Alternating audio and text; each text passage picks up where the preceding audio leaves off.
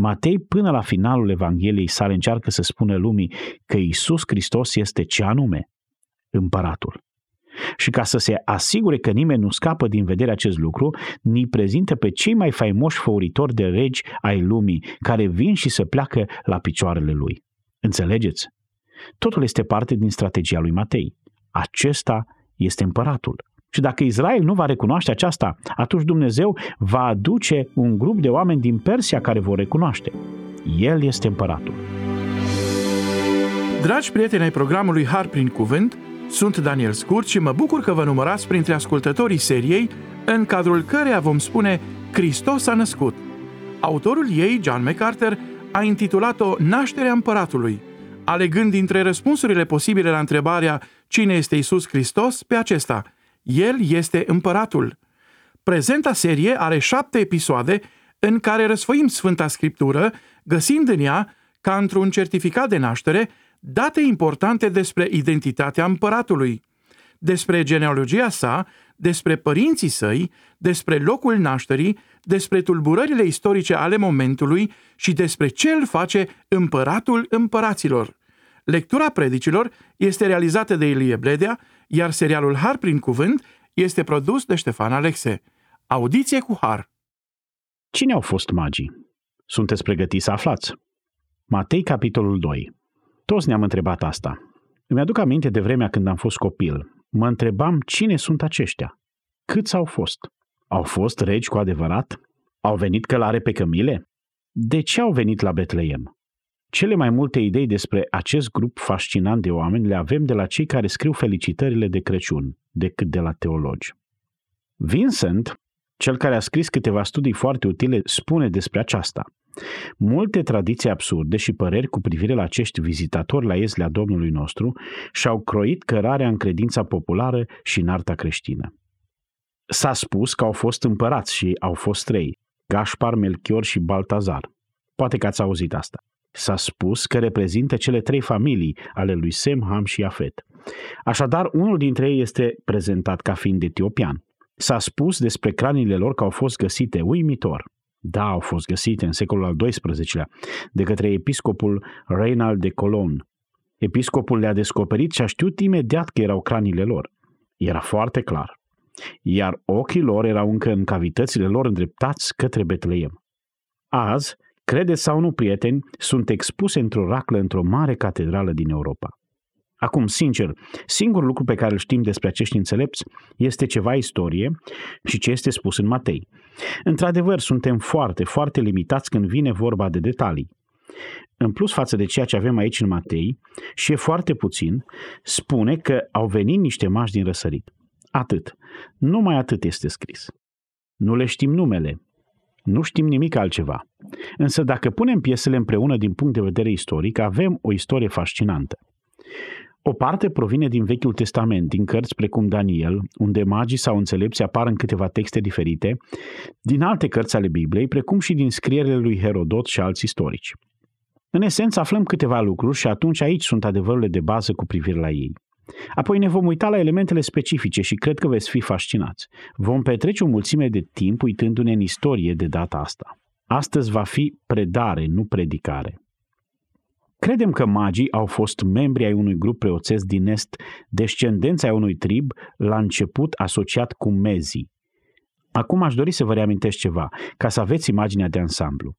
În esență, în istoria lumii au fost patru imperii majore, corect? Primul a fost Imperiul Babilonian. Acesta a fost așezat în zona de semilună fertilă, la est de Israel, în valea dintre Tigru și Eufrat, la nord de Golful Persic, în partea de est a ceea ce știm ca fiind Israelul de azi. Acolo a fost așezat Imperiul Babilonian. A fost urmat de al doilea imperiu cunoscut ca Imperiul Medo-Persan. A fost un imperiu conglomerat format de către perși și mezi. Mezii au fost un popor foarte puternic și numeros. Al treilea mare imperiu al lumii a fost Grecia. Când Imperiul Medo-Persan a fost cucerit de către Alexandru cel Mare, lumea s-a grecizat, ca să zic așa. Al patrulea mare imperiu a fost Imperiul Roman. Acum, pe măsură ce ne întoarcem în timp, chiar în timp ce exista Imperiul Babilonian, existau și mezii și perși. Așadar, ei sunt un popor foarte vechi. De fapt, sunt mulți istorici care urmăresc originea mezilor până în vremea lui Avram, care a fost chemat să plece din Ur din Haldeia, evenimente petrecute în Geneza 12.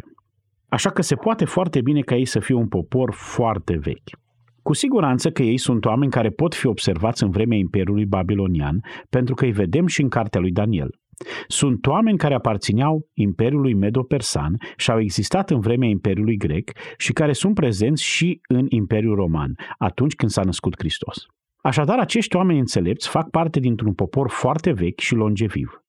Și apropo, cuvântul pentru oameni înțelepți din versetul 2 unde spune după ce s-a născut Isus în Betleemul din Iudeea în zilele împăratului Irod, iată că au venit niște magi. Cuvântul grecesc este magos, magoi, magi. Este un cuvânt intraductibil. Este un cuvânt care nu se poate traduce, pur și simplu este numele unui anumit trib. Poate cel mai bine ar fi să fie tradus cu magi. Magii au fost o linie preoțească, un trib preoțesc de oameni dintre mezi, acest popor foarte vechi și numeros. Ei erau foarte pricepuți la astronomie și astrologie. Această preocupare era foarte importantă pentru ei. Interesul lor pentru astronomie și astrologie a fost doar o parte a implicărilor. Într-un anume fel, ei erau ocultiști. Aveau anumite practici de prezicere, erau implicați în anumite lucruri pe care le putem atribui poate vrăjitoriei și de aceea cuvântul magi a fost corupt de-a lungul istoriei în cuvântul magie sau magician, care este sinonim cu vrăjitor. Însă magii, în esența lor, erau de fapt un trip păgân și preoțesc, oameni dintre mes și perși și sunt multe, multe resurse istorice care validează acest lucru. Ei au devenit interesați de astronomie și astrologie și de studiul stelelor. În acele zile nu făceau mare distinție între superstiție și știință. Știința este astronomia, iar superstiția este astrologia. Astfel că în acea vreme ele erau amestecate destul de bine. Acum, ceea ce este interesant cu privire la ei este că în perioada Imperiului Babilonian, acești magi locuiau în zona Babilonului. Ei erau prezenți acolo în perioada Imperiului Babilonian și de asemenea a Imperiului Medo-Persan. Acum, cât timp au fost în Imperiul Babilonian, erau foarte influențați de evrei. Vă amintiți că unul din lucrurile pe care Nebucadnețar, împăratul Babilonului, l-a făcut, a fost să ducă în robie pe Iuda. Vă amintiți asta? Aceasta este ceea ce spunea Ieremia, veți fi duși în robie. Ieremia a anunțat acest lucru și, bineînțeles, chiar și în cartea plângerile lui Ieremia, deplânge această realitate. Ei au fost duși în robia babiloniană. Ei bine, acești magi existau aici în Babilon și aveau funcții oficiale foarte înalte. În acea vreme au urcat pe scara ierarhiei sociale în Imperiul Babilonian datorită intuiției lor uimitoare, a înțelepciunilor, a cunoștinței, a astrologiei, a abilității oculte. Indiferent cum vreți să o numiți, ei s-au ridicat la un nivel de proeminență socială. Și astfel imediat au intrat în contact cu toți acești evrei care au fost aduși în captivitate. De asemenea, au intrat în contact și cu un evreu deosebit pe nume Daniel, care a fost ridicat la un rang înalt în Imperiul Babilonian. Și în consecință, ei erau foarte familiarizați sau au devenit familiarizați cu profeția iudeilor despre Mesia cu ocazia acestei răspândiri a evreilor în Babilon. Au fost conștientizați de planul profetic al iudeilor cu privire la unsul care urma să vină. În esență, aceștia sunt ei. Acum aș vrea să aprofundăm puțin asta și să vedem cadrul acestei deosebite narațiuni din capitolul 2 din Matei. Să ne întoarcem și să vedem istoria lor. Conform istoricului antic Herodot, magii au fost un trip de oameni în cadrul unui popor mai mare numit Mez. Acum vă rog să ascultați. Ereditarii erau un trip preoțesc, adică erau precum leviții din Israel. În Israel erau 12 triburi sau seminții, dar doar unul dintre acestea a fost ales ca trib preoțesc. Ei erau cei aleși care slujeau prin ritualuri și în ceremonii religioase la templu, iar ei erau leviții. Ei bine, mezii aveau ceva similar. Dintre toate triburile care erau între mezi, au ales unul din ele ca să slujească drept preoți în ritualurile lor păgâne. Și acel trib pe care l-au ales au fost magii. Iarăși vă spun, este un cuvânt care nu se poate traduce. Așa e. Acesta este numele acelui grup preoțesc de oameni. A fost o preoție ereditară. Acum, așa cum am spus mai devreme, unii istorici îi identifică până în Ur din Haldeia, ca fiind partea unui popor nomad care călătoreau prin acea parte de lume.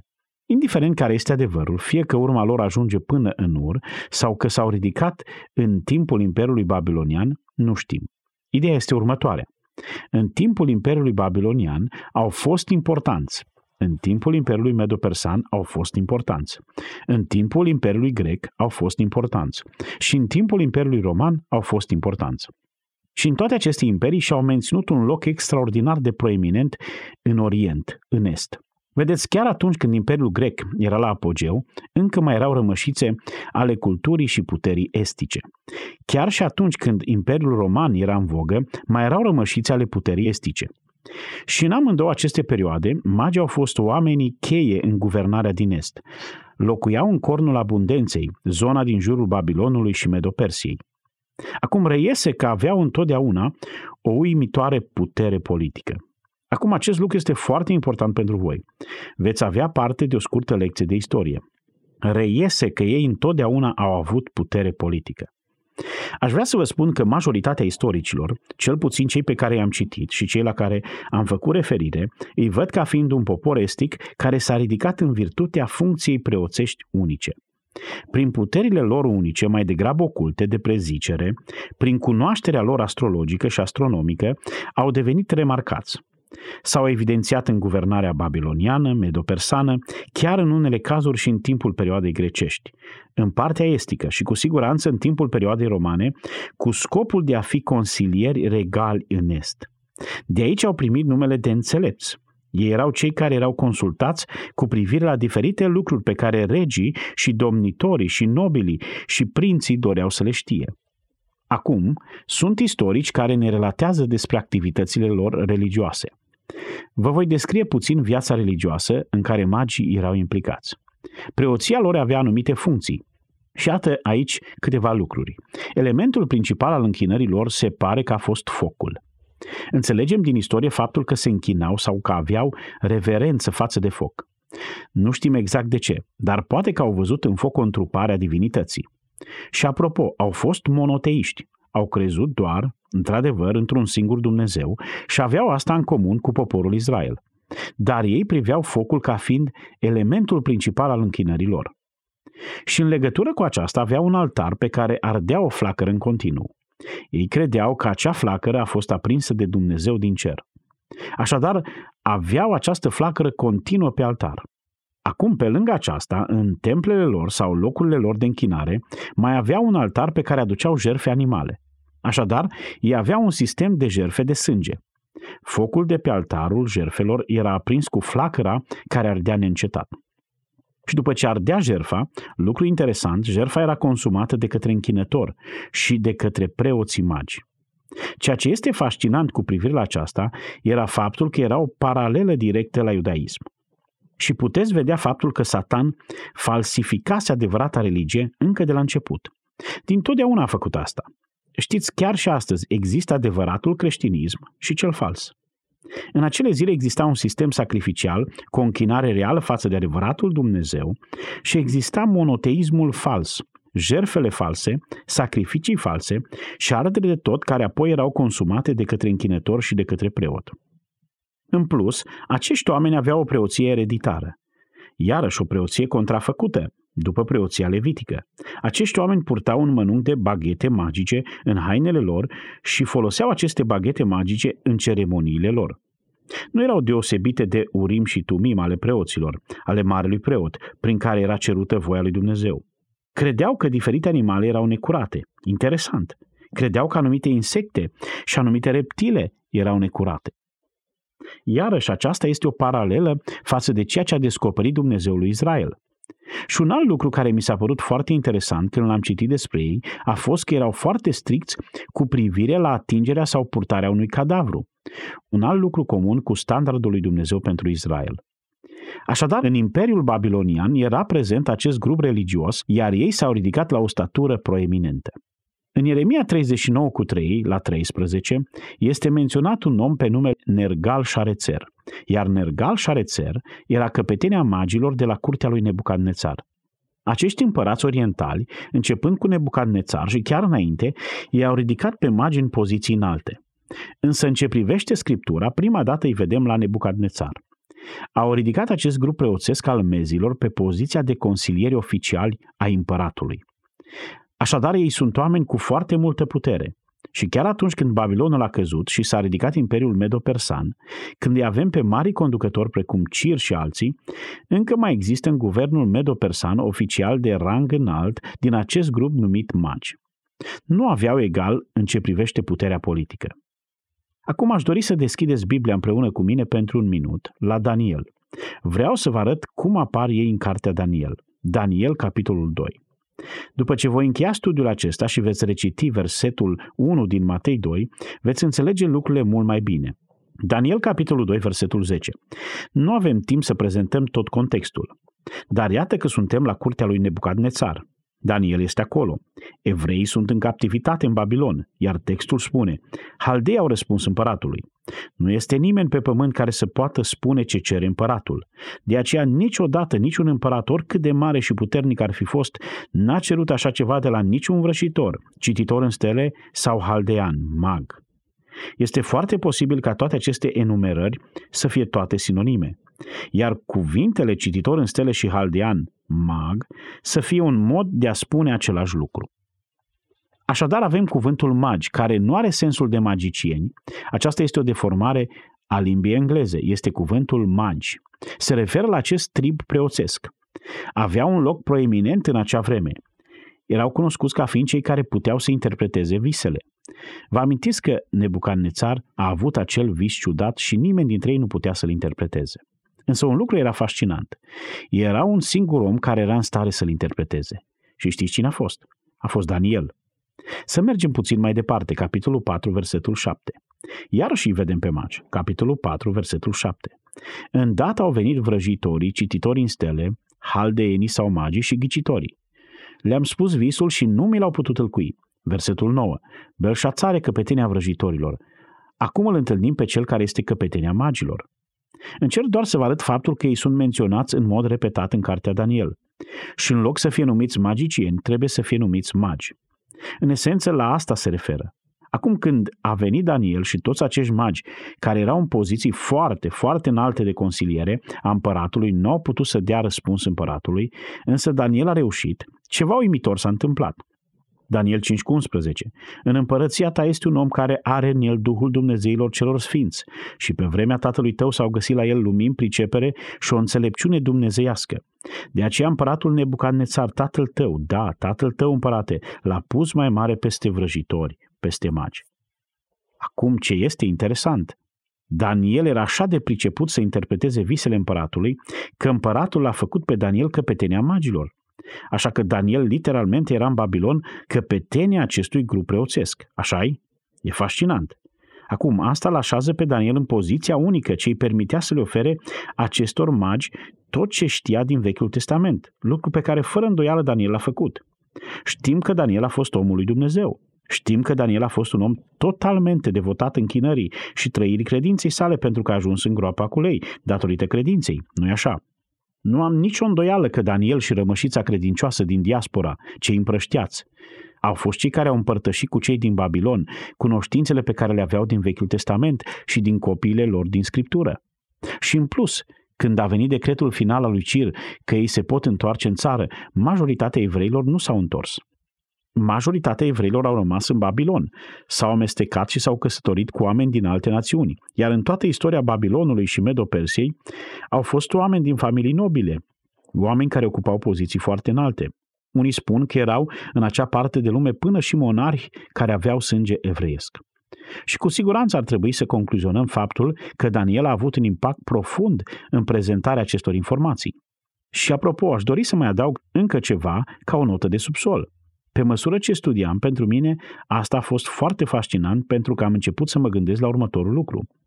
Dacă Daniel a fost atunci atât de bun încât să-i întreacă pe acești magi și să-i convingă cu privire la venirea lui Mesia, de ce au complotat împotriva lui ca să-l arunce în groapa cu lei, dacă era atât de influent și credibil? Așa că am început să studiez, iar capitolul 6 din Daniel mi-a descoperit cel mai interesant fapt. Nu e nevoie să deschideți, nu vom trece prin tot capitolul. Însă în Daniel capitolul 6 avem o intrigă împotriva lui Daniel din cauza invidiei.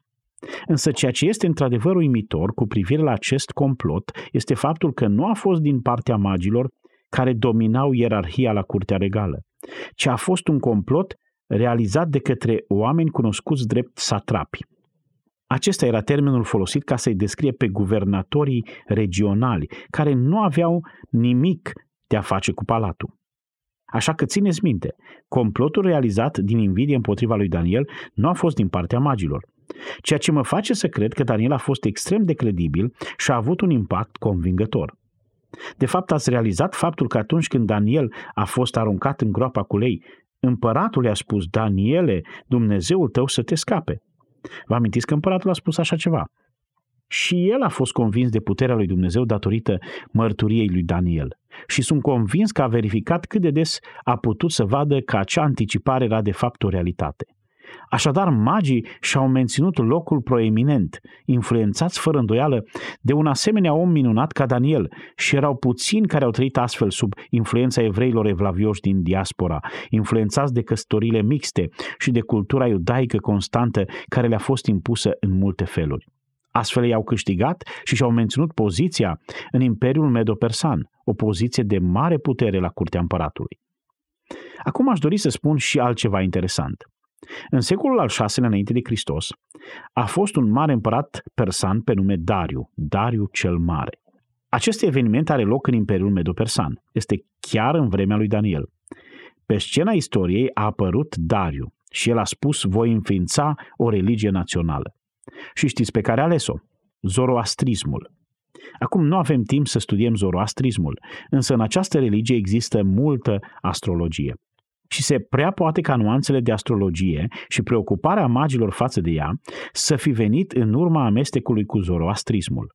Așadar, ce aveți acum, îi aveți pe magi cu propria lor cultură religioasă. Pe de o parte, a fost suprapusă cu iudaismul, iar pe de altă parte a fost suprapusă cu zoroastrismul. Ca să folosim niște termeni blânzi, era o situație dificilă. Însă ceea ce este așa de interesant la acești magi a fost faptul că erau așa de dornici să-și mențină puterea politică și erau așa de dornici să-și mențină puterea religioasă, că atunci când un decret al lui Dariu cu privire la zoroastrism a fost promulgat ca fiind religia de stat, ei au și sărit și au spus, suntem de acord. Și au făcut câteva adaptări. Însă, acum ceea ce avem este foarte interesant. Îi ai pe toți magii adunați aici și îi ai pe câțiva din ei, fără îndoială, care odată cu trecerea timpului devin dedicați zoroastrismului. Unii din ei dedicați formulelor magice antice și alții probabil crezând din toată inima lor faptul că Dumnezeul lui Daniel era adevăratul Dumnezeu. Așadar, aceasta este cheia. Pe măsură ce istoria a mers mai departe, magii au început să se îndepărteze de o dedicare singulară față de religia lor istorică și au început să-și abată calea în diferite direcții. Unii s-au îndreptat către zoroastrism, alții către vrăjitoria antică și cred în inima mea că unii, precum magii care au venit la nașterea lui Hristos, au fost într-adevăr căutători sinceri ai adevăratului Dumnezeu. Aceste informații ne oferă oarecum contextul. Acum aș dori să vă spun mai multe despre istoria lor. Magii erau atât de puternici, ne spun istoricii, că niciun persan nu putea să devină rege decât, vă rog să fiți atenți, nimeni nu putea să devină rege decât dacă îndeplinea două condiții. Prima, să stăpânească disciplinele științifice și religioase ale magilor. A doua, trebuia să fie aprobat și încoronat de către magi. Asta înseamnă ceva. Aceasta este putere, Știți cum numeau ei înțelepciunea magilor? Aveau un nume pentru ea. Acesta era numele, legea mezilor și perșilor. Acea lege era legea sau codul definit de către magi. Și dacă vreți să vedeți această frază, se găsește în Estera 1 cu 19 și în Daniel capitolul 6 de două ori. Legea mezilor și perșilor a fost codul, disciplina religioasă și științifică a magilor iar înțelepciunea lor a fost cea care a fost cerută pentru oricine voia să fie monarh în Persia. În plus, istoricii ne spun că ei controlau atât oficiul juridic cât și pe cel regal. În Estera 1 cu 13 avem o indicație clară a faptului că juriul regal de judecători a fost ales dintre magi. O câtă putere aveau! Trebuie să vă amintiți că atunci când vorbiți despre Imperiul Persan și Imperiul Mezilor și Imperiul Babilonian, vorbiți despre controlul Orientului. Acesta a fost un imperiu uriaș. Și în vremea babilonienilor și în vremea medopersanilor, literalmente ei controlau lumea. Aceștia erau oameni puternici. Ei nu erau responsabili doar pentru așezarea fiecărui monarh al acelei ere, ci ei erau de asemenea responsabili pentru așezarea judecătorilor. Aveau un sistem de identificare a despotismului care putea crește din regalitate, așa că ei erau judecătorii care îl echilibrau pe regele dictator. Istoria ne spune că ei știau astronomie, erau foarte buni la matematică, știau istorie, erau buni la agricultură și arhitectură.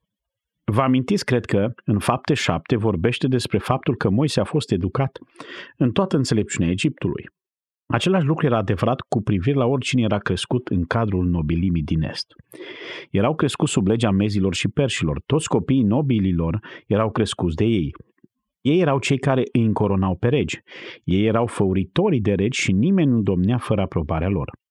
Acum, așa cum am menționat mai devreme, printre abilitățile lor era și interpretarea viselor. Și când ei nu au mai fost în stare, atunci a intervenit Daniel și a devenit căpetenie, așa cum vedem în Daniel 5,11. Acest aranjament a fost făcut de Dumnezeu ca să pregătească scena pentru Matei, capitolul 2, cu sute de ani înainte să se nască Isus, cu 600 de ani înainte. Dumnezeu pregătea cadrul pentru un mare profet evreu care să conducă un grup numit magi, în așa fel că într-o zi când un copil se va naște în Betleem, unii din acești magi să meargă în locul în care s-a născut copilul. Aceasta este istorie planificată. Așadar, religia hibridă sincretistă a magilor era foarte asemănătoare iudaismului. Era monoteistă și avea o preoție ereditară. Jerfe de sânge, de asemenea, credeau în revelație supranaturală, credeau în profeții. Aceste lucruri comune au făcut ca iudaismul să fie un lucru ușor de acceptat pentru ei.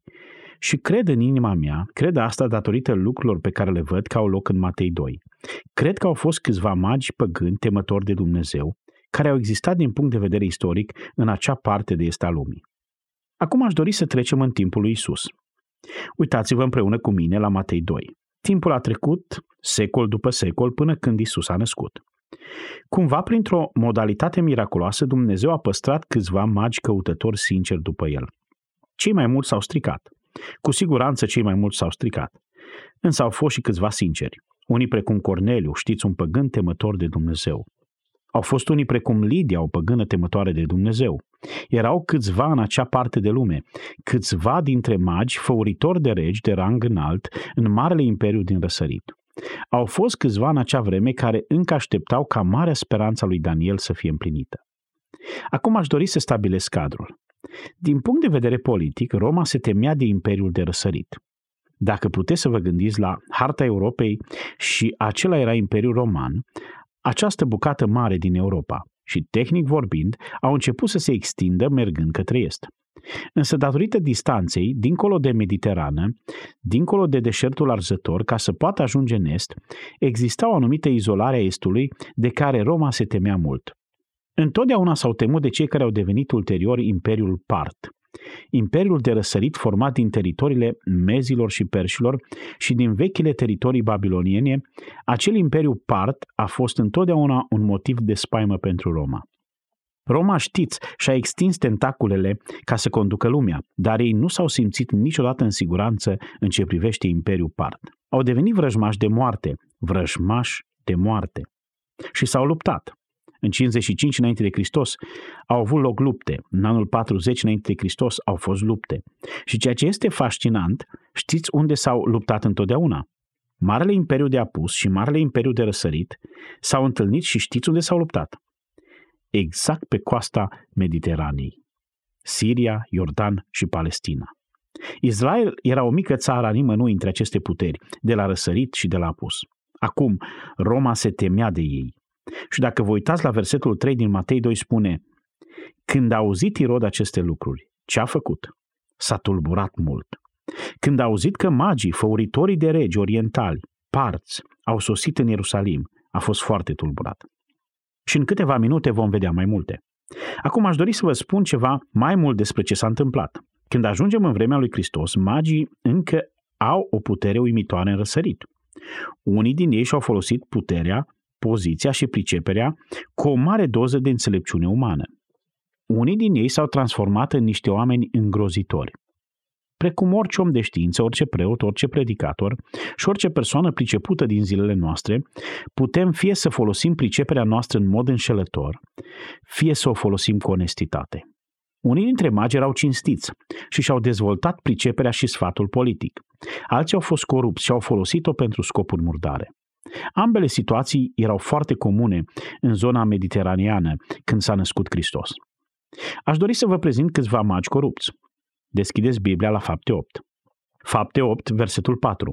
Cei ce se împrăștiaseră mergeau din loc în loc și propovăduiau cuvântul. Spune Fapte 8 cu 4. Filip s-a coborât în cetatea Samariei și le-a propovăduit pe Hristos. Noroadele luau aminte cu un gând la cele spuse de Filip, când au auzit și au văzut semnele pe care le făcea. Aflăm toate acestea și ajungem la versetul 9. În cetate era un om numit Simon, care zicea că este un om însemnat. El vrăja și punea în uimire pe poporul Samariei. Zicea că este însemnat.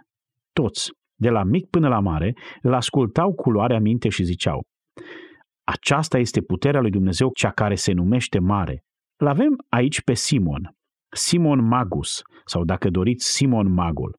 Iată un om care și-a pângărit poziția până la înșelătorie, ca să zic așa, s-a vândut lui Satan.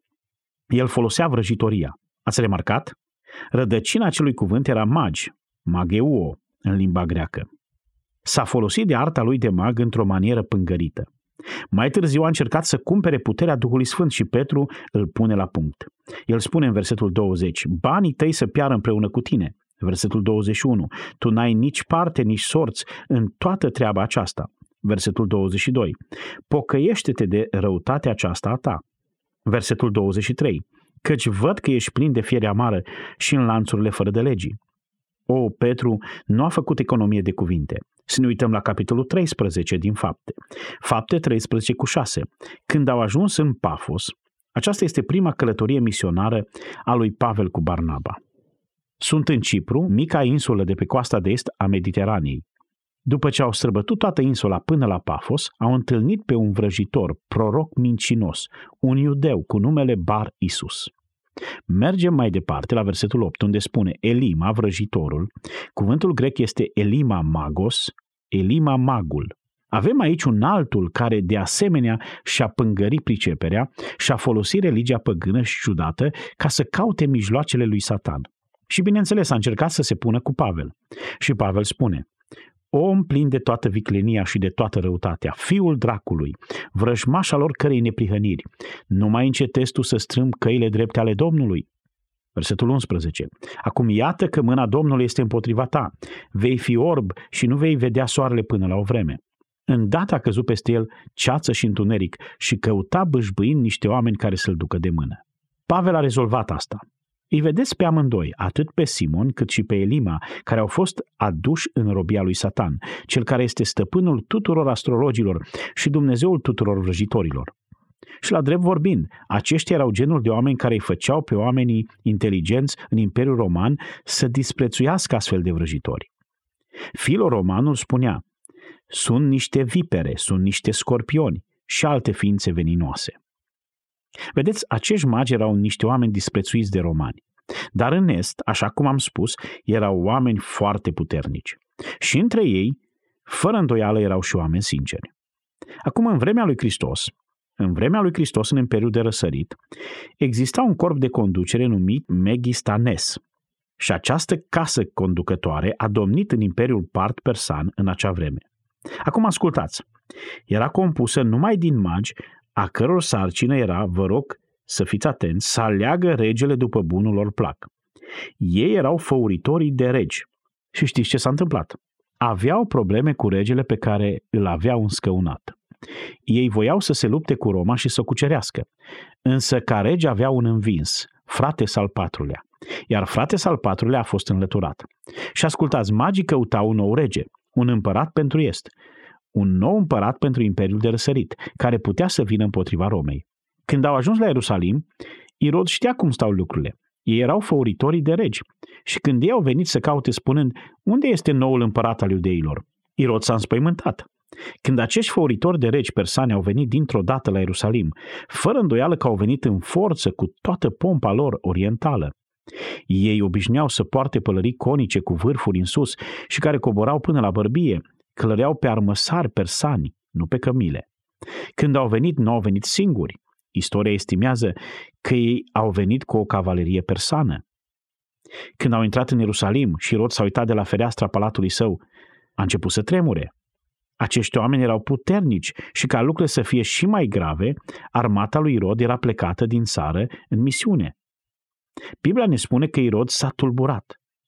Cu siguranță, cuvântul în limba greacă transmite ideea că se agita, ca mașina voastră de spălat, tremura.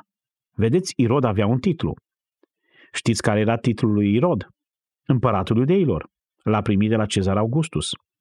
Cezar Augustus l-a încoronat pe el ca împărat al iudeilor și-a îndeplinit visul măreț al vieții sale de a aduce acel stat tampon sub stăpânirea sa.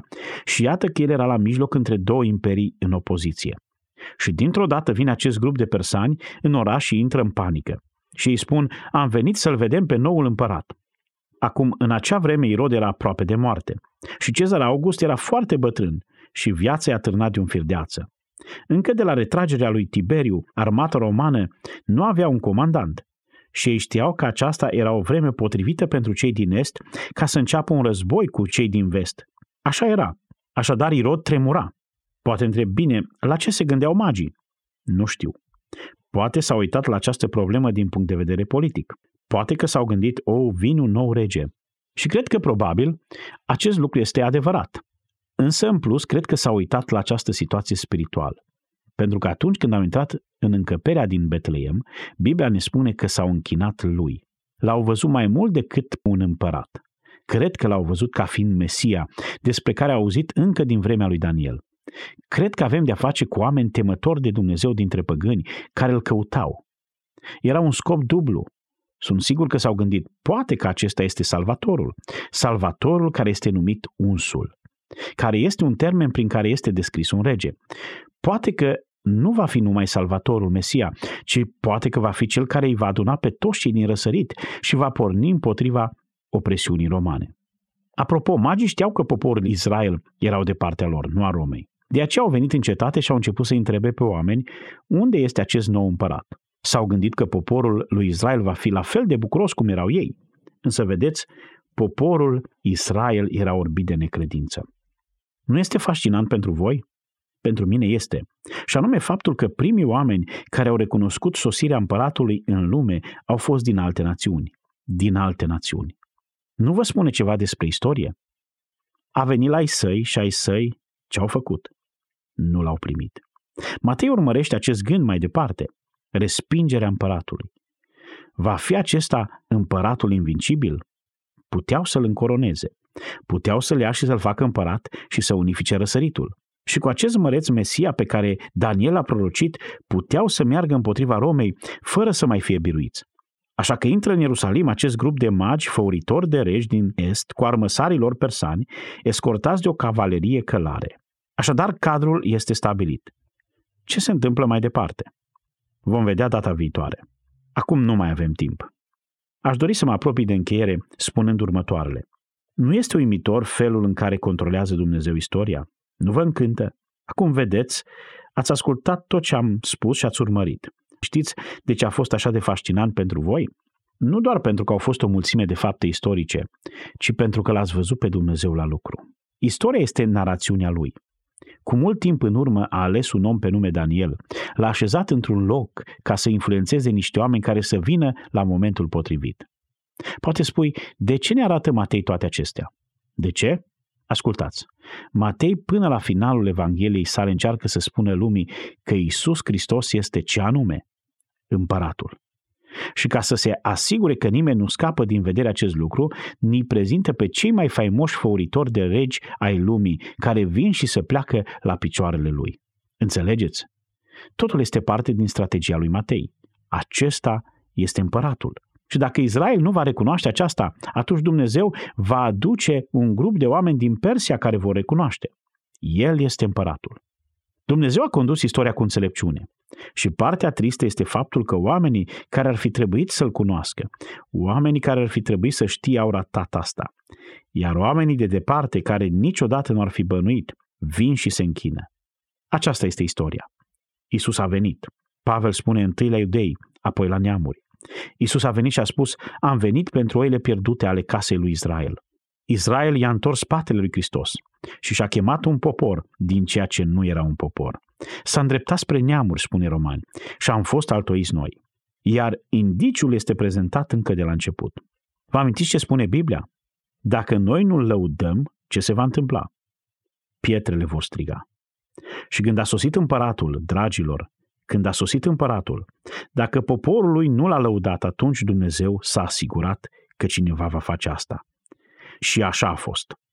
Și știți că în lumea noastră de azi oamenii celebrează Crăciunul, își oferă felicitări de Crăciun, se uită la magi.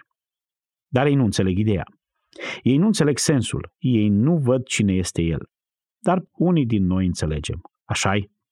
Și sunt unii din noi care se închină împăratului împăraților și domnului domnilor. Săptămâna viitoare vom vorbi despre Irod, ce fel de om a fost și de ce s-a tulburat. Și vă voi spune ce fel de stea a fost cea care i-a condus la Betleem. Să ne rugăm. Tată, este dincolo de înțelegerea noastră să vedem modul în care lucrezi tu în istorie. Cu mințile noastre finite ne uităm la toate aceste lucruri și credem că înțelegem. Însă când săpăm mai adânc și mai adânc și mai adânc, aflăm o lume despre care nu am știut niciodată că a existat.